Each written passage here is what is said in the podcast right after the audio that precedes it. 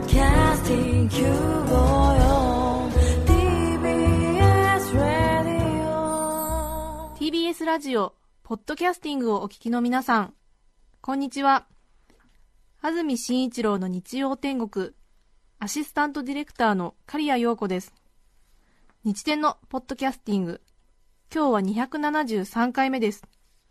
日曜朝10時からの本放送と合わせて、ぜひお楽しみください。それでは、11月25日放送分、安住紳一郎の日曜天国、番組開始から10時32分までの放送をお聞きください。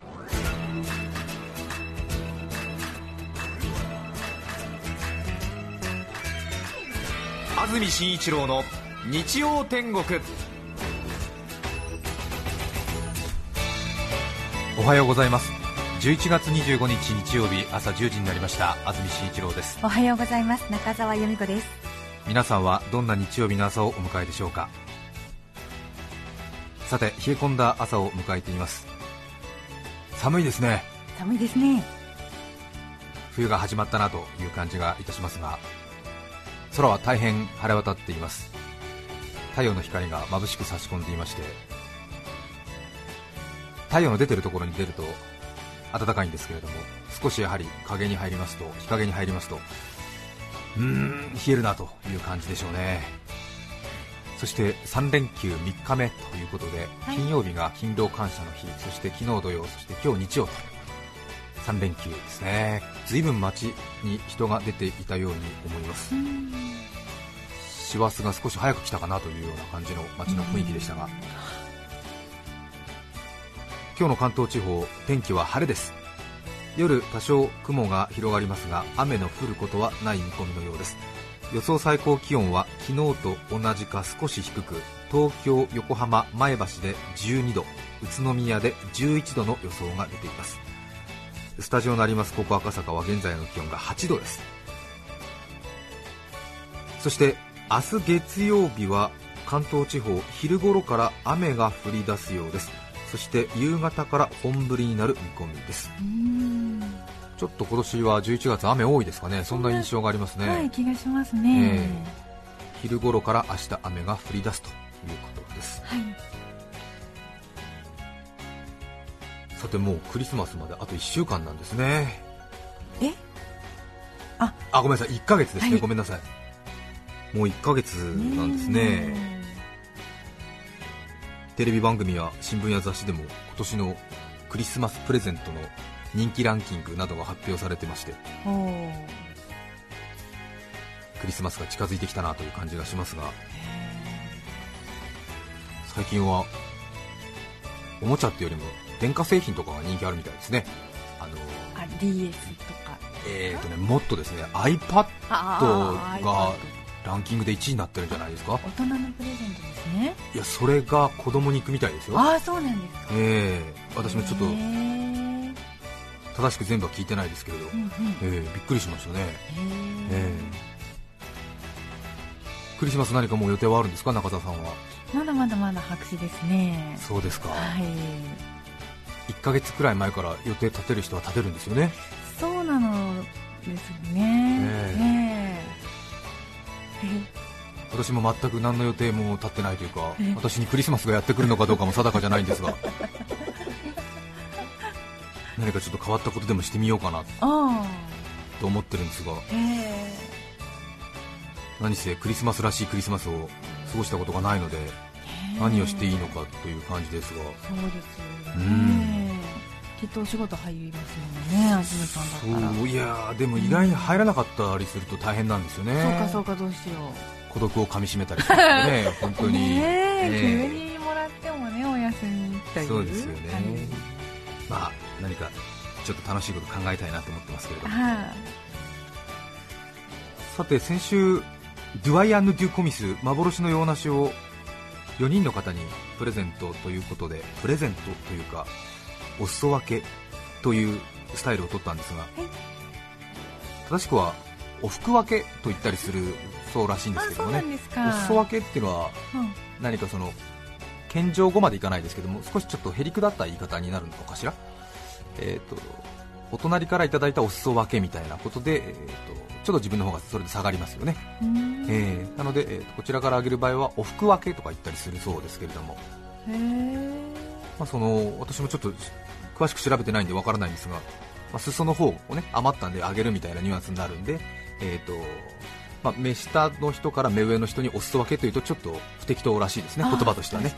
えーなので、えーもらった方が、はい。えーとお隣からお裾分けでいただいたというと非常に言葉としてすんなりくるみたいですけれども、えーこちらから分ける場合はお服分けとか言ったりするのが、まあ、上等な日本語らしいですね。なるほど、ええ捧げるときは、そうですね、服分け、えー。おお、まあ、あの本当だ。確実にあれですよね。あの社長が部下に分ける場合はもうそのままおすそ分けでいいかもしれないですね。いいと思いますけどもね、えー、えー、えー、えー、はい、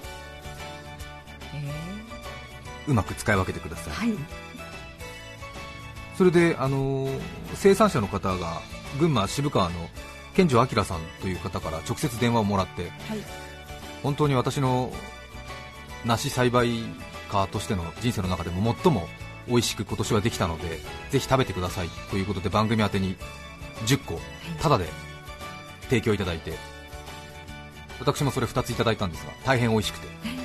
ただ食べ頃が先週の土曜日日曜日ピンポイントだったので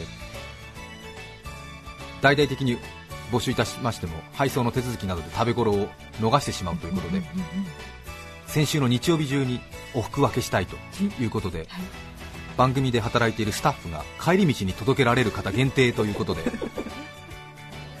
放送を使ってすることじゃないだろうという声も半分耳に届きながらですが スタッフが帰り道に家路の途中梨をはい、2個届けるといういいこと届けるという、ことになったんですがはい、届けるのは私それから刈谷陽子布広太一本田義恵という4人で届けたんですが私は先週この番組終わって取るものも取らずもうすぐに出発し ええ。麻布十番にあります利用遠道という利用室に届けたわけですがはい、もともと港区限定ということでしたので行くにはさほど苦はなかったんですけれども、え麻布十番の大丸ピーコックという大きなスーパーがありますが、そこの手前を少し南側に下がったところに利用遠道という大変昔から営業しているなという感じの利用室がありまして迷わずにすぐ分かったんですがえ梨2個を袋に入れまして利用遠道に届けてまいりましたはい、何か少しこうパニックになるかなみたいなそういうような 自意識過剰的な私の認識もあったんですけれども世の中はさほど沸騰しておりませんので何のことはなく配達できたんですがすんなりでしたか、拍子抜けするぐらいすんなりつきまして利用エンドに入りますとお客さんは一人もいらっしゃらなかったんですがすみませんと言ったきり誰も出てこないという少しね休憩時間だったのかもしれませんが。そしたら奥さんが店の奥の方から出てまいりましてあ本当にいらっしゃったんですね早くてなんて言われて、えー本当になんか宅配業者のような気持ちになりまして、えーあ梨を届けに参りました。そして梨を渡してはい。少しその梨の感想などがありまして。私先週生意気にも何かこうお服分けした際には何かお土産的なものもいただけても全く 躊躇はいたしませんみたいなことを言ったものですからその話していた内容をきちんと実践しなくてはいけないというそちらの奥様のご好意であのちょっとここ店なので特にお渡しするようなお土産はありませんので手前どもは理容室ですから紙でも切って差し上げましょう。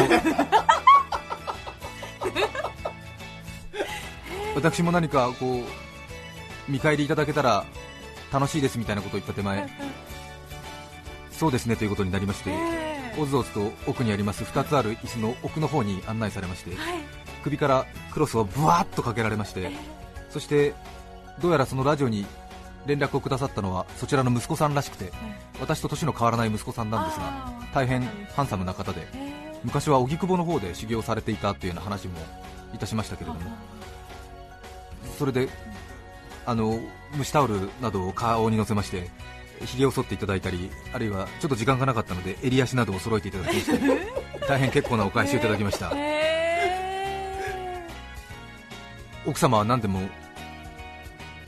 もともと理容室のお嬢さんでさらに理容室に嫁いだということで何十年間とずっと理容室に立たれているということでずっとそのし仕事をしているときは私はずっと生まれてこの方ラジオ東京なのよねということをおっしゃっていただきまして TBS ラジオは昔ラジオ東京というテレビを営業する前はラジオ1本でラジオ東京という名前で放送を出していたんですけれどもラジオ東京から私は聞いてるからねなんて言われまして大変その昔の貴重な話などを伺っておりましたけれどもいかんせんこっちは虫タオル口に乗せてますんでね なんかこうお話の相手になっていいものかどうかみたいなでこうカミソリなんか当てられてますんでね喋ると切れちゃうんじゃないかなってドキドキしながらも横で奥方のおしゃべりが止まりませんで今スタンバやってる遠藤靖子さんってのは昔中野靖子さんっておっしゃいませんでした？なんて言われて私にも全然わからない昔の話をされまして。えー。私はね多分旧姓が中野って言うんじゃないかななんてずっとここ40年くらい思ってるんですよ。ああそうですか。40年も問題が。なんて言って。40年もですか？なんて。それは。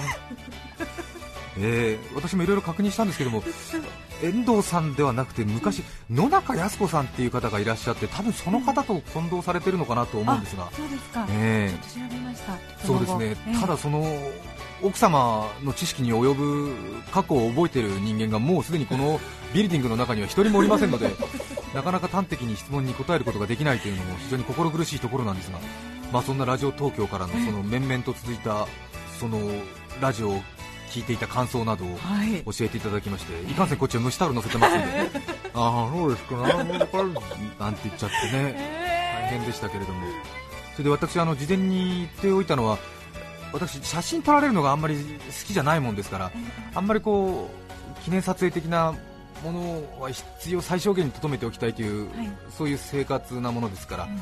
どうもやっぱりそういうところで、まあ、皆向こうサイドの、ね、気持ちは分かるんですけれどもちょっとあの遠慮したいなということを放送でも言ってはいたんですけれども、奥様が少しこう気持ちがまた高揚してきて、あのなんか横で写真撮ってるなって感じはしたんですけども、私、こう虫タオル乗せてたりね、あの首にクロス巻かれちゃって、こう手がねうまく身動き取れない状態になって、そして息子さんがカミソリ持ってるもんですからね、もう身動き取れず、もう言われるがままというか、鼻毛なんか切ってもらってるところもバチバチ写真撮られちゃって、本来最も許しがたいスタイルになってしまって。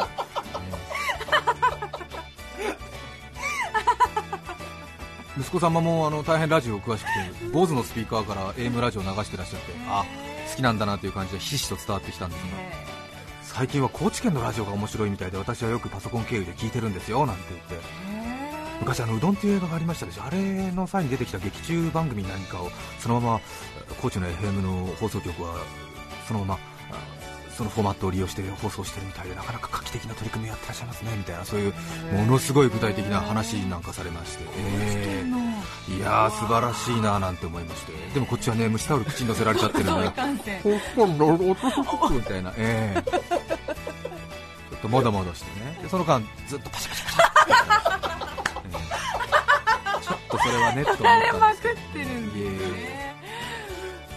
え奥の方にあの大旦那がいまして、あいらして。ええ。大旦那の方はあんまりあのこの話の方方には乗ってこなかったので、あ多分あの特にいきさつなどは知らず、多分傍観してるんだろうなと思ってたんですけれども。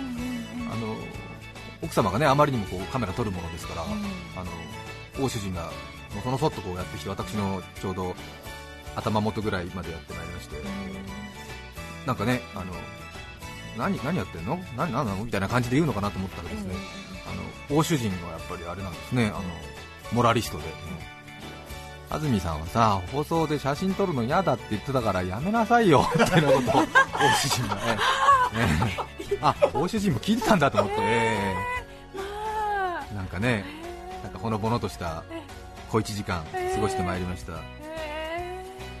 そしてあのリオ遠藤の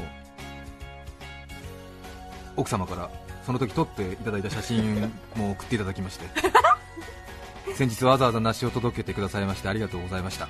例えようもない美味しさで涙が出ました。ということで本当にありがとうございました。これからも楽しい番組をスタッフの皆様もお元気でという達筆なお手紙いただきましたがこれがその時に撮った写真を分けていただいたということなんですね。こちらでございます、ね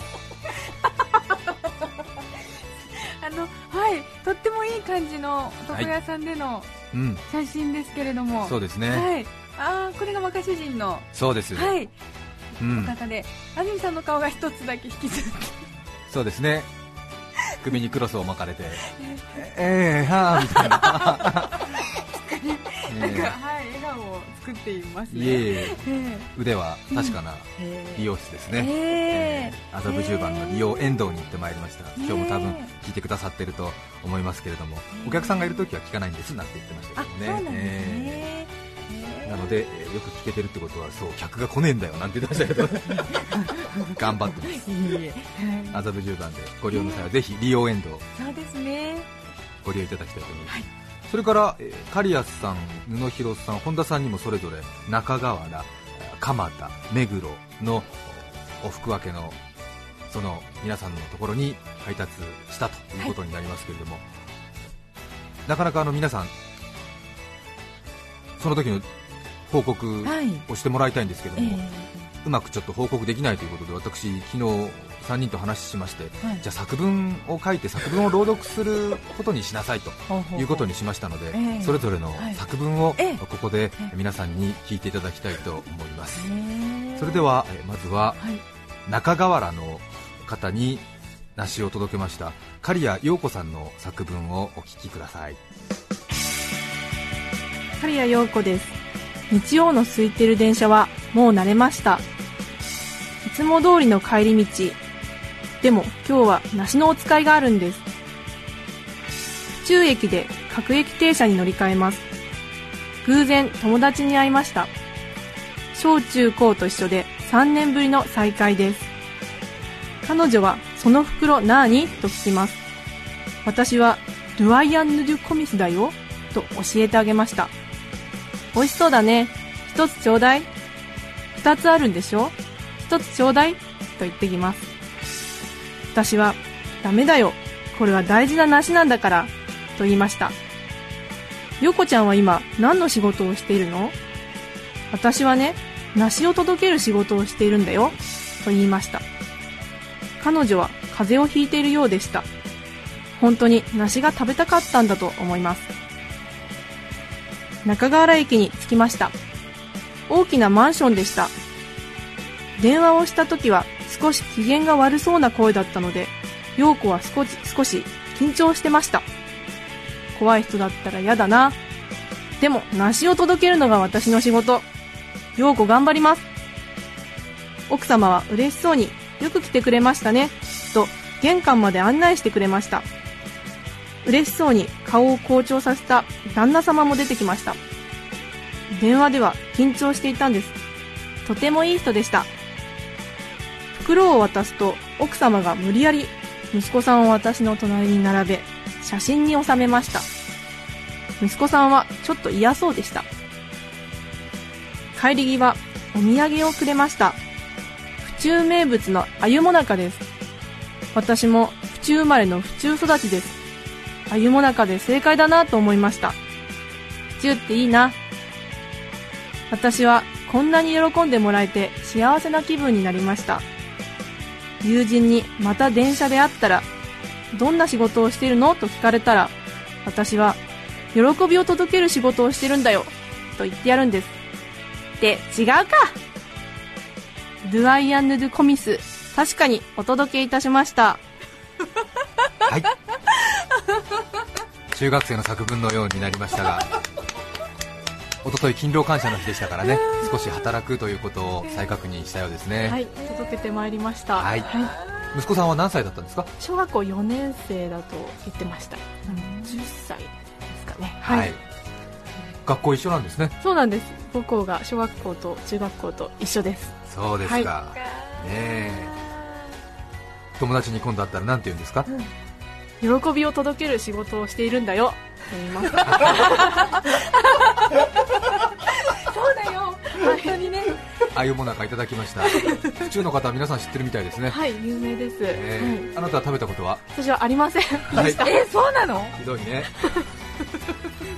衝撃。本当に鮎の形してまして、どら焼きのタイプのものと、はい。本当にあのパリパリしたもなかの皮に挟まってるもなかがありまして、へー。鮎もなか。ということでございました。美味しくいただきました。ありがとうございました。わざわざね来ると思ってご用意くださったということですよね、はい。ありがとうございます。では仕事に戻ってください、はい。続きまして布広太一がお届けいたしました蒲田の陽子さん。それでは布広くん作文を読んでください。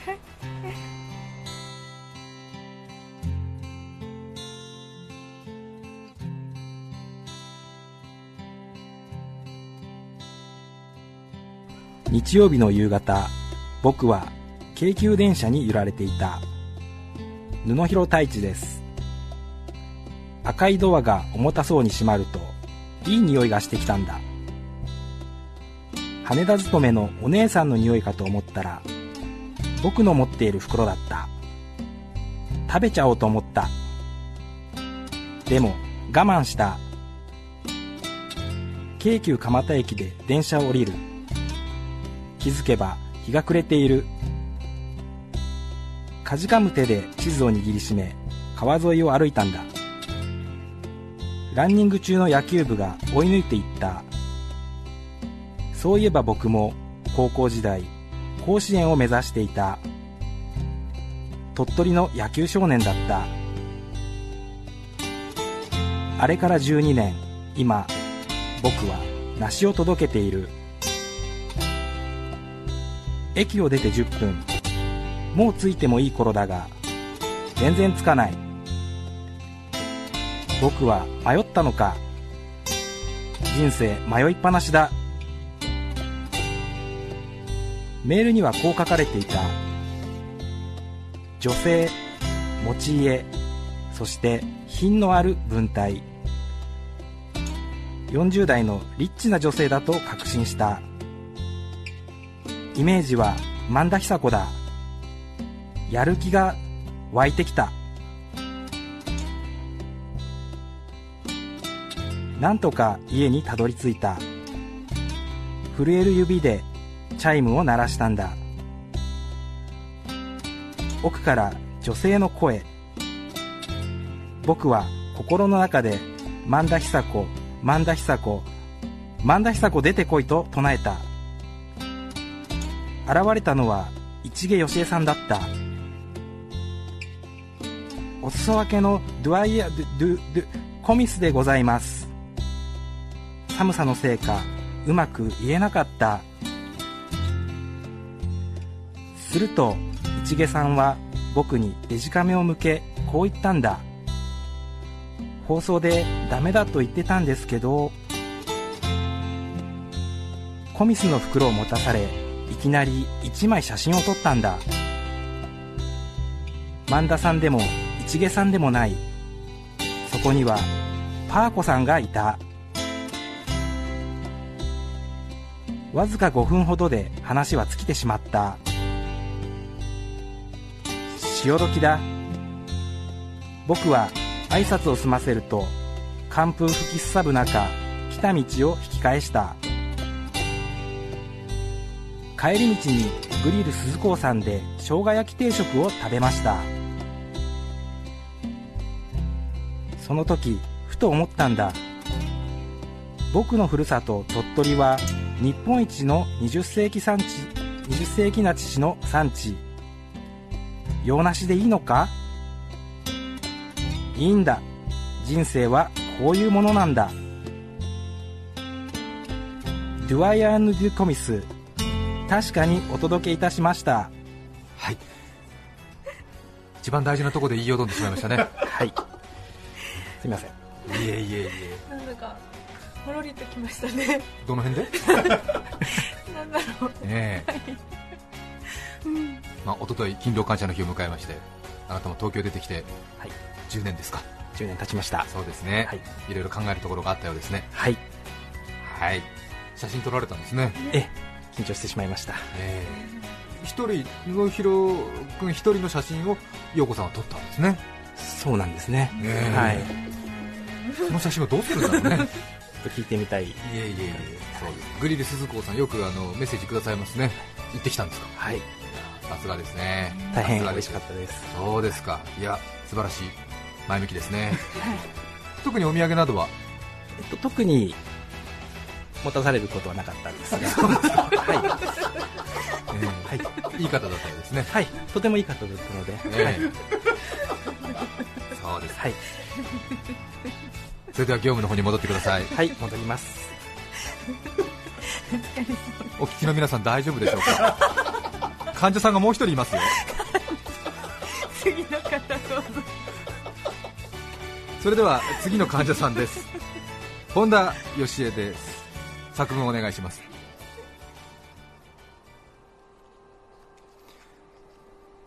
みんな練習してるのかなこれは？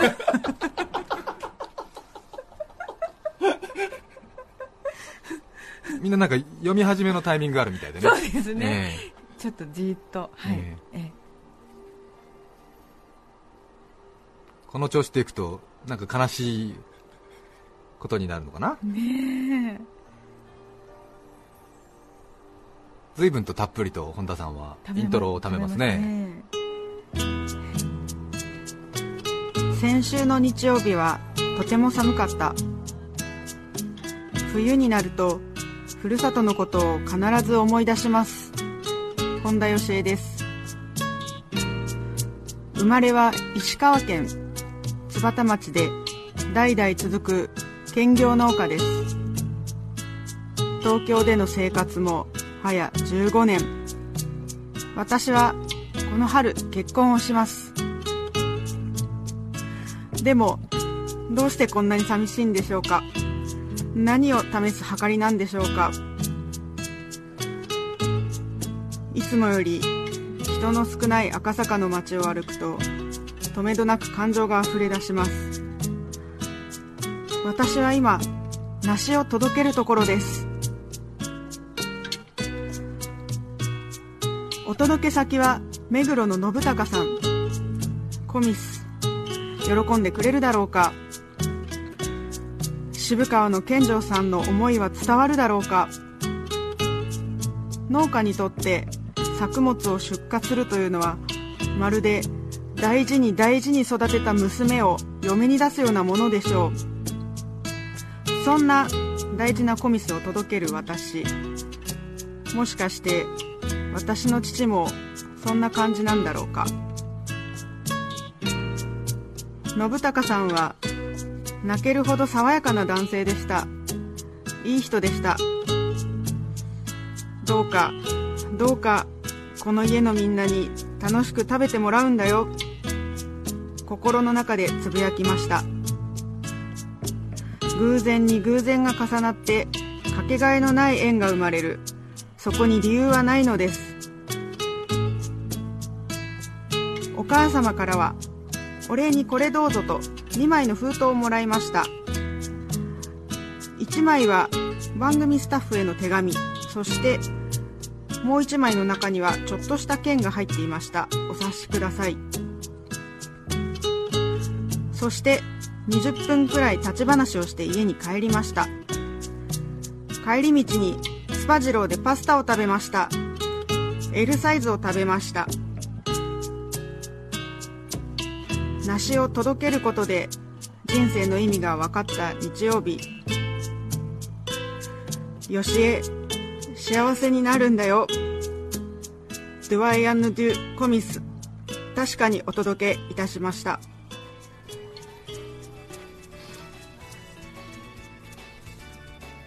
知らないよ。っていやいやいやいやいやいやいやいやいや。もうなんか泣き笑いをこらえるのがもうはい。曲の効果でしょ、ねそうかな。えマリッジブルーなのかしら？大丈夫？よしえ大丈夫です。そうですか。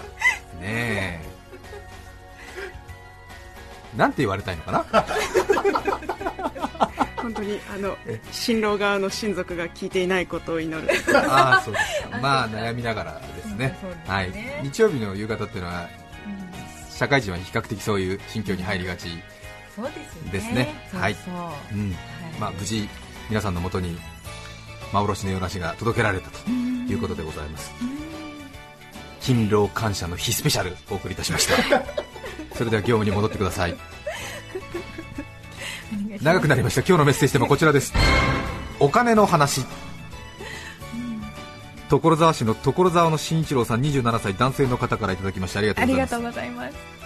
お金の話物珍しくなっている2000円札を先日コンビニエンスストアで使いました。店員は高校生だろうなという若い女の子でレジ打ちもまだ手慣れていない感じでした、店員さんはその2000円札を見るなりこれは昔のお金ですか？と聞いてきました。2000円札知らない？と私が答えるとああこれが2000円札なんですか初めて見ましたと店員、私も店員で2000円札を知らない人を初めて見ましたとは言えませんでしたが 女子高校生からすると2000円札は昔といえばもう昔なのかなという。へーあ2000年に作ったんでしたっけ？そうですかね。か？小渕さんが作った印象がありますけどもね、そうですよね。サミットの時そうですね。に、はああ、へえ2枚だけ私もあの使わないお財布に大事に入れてありますああーそうですか。2枚というのは何か理由が？もう気づいた時貯めようって思ったらそれしかもうなかったっていう。はい。沖縄行きますとうん。銀行の ATM で2000円札ボタンっていうのがありましてうん。あの沖縄を描かれたお札なんでぜひたくさんの人使ってくださいということで ATM 行ってお金引き出そうとすると、はい。2000円札ボタンを押すとその3万円下ろしたら3万円分2000円札でドッと出てきます、ね、本当ですか、ぜひ観光などに行った際には ATM を使ってみてはいかがでしょうか？そうですね。皆さんからのメッセージをお待ちしています、はい。E メールのアドレスはすべて小文字の日天アットマーク tbs.co.jp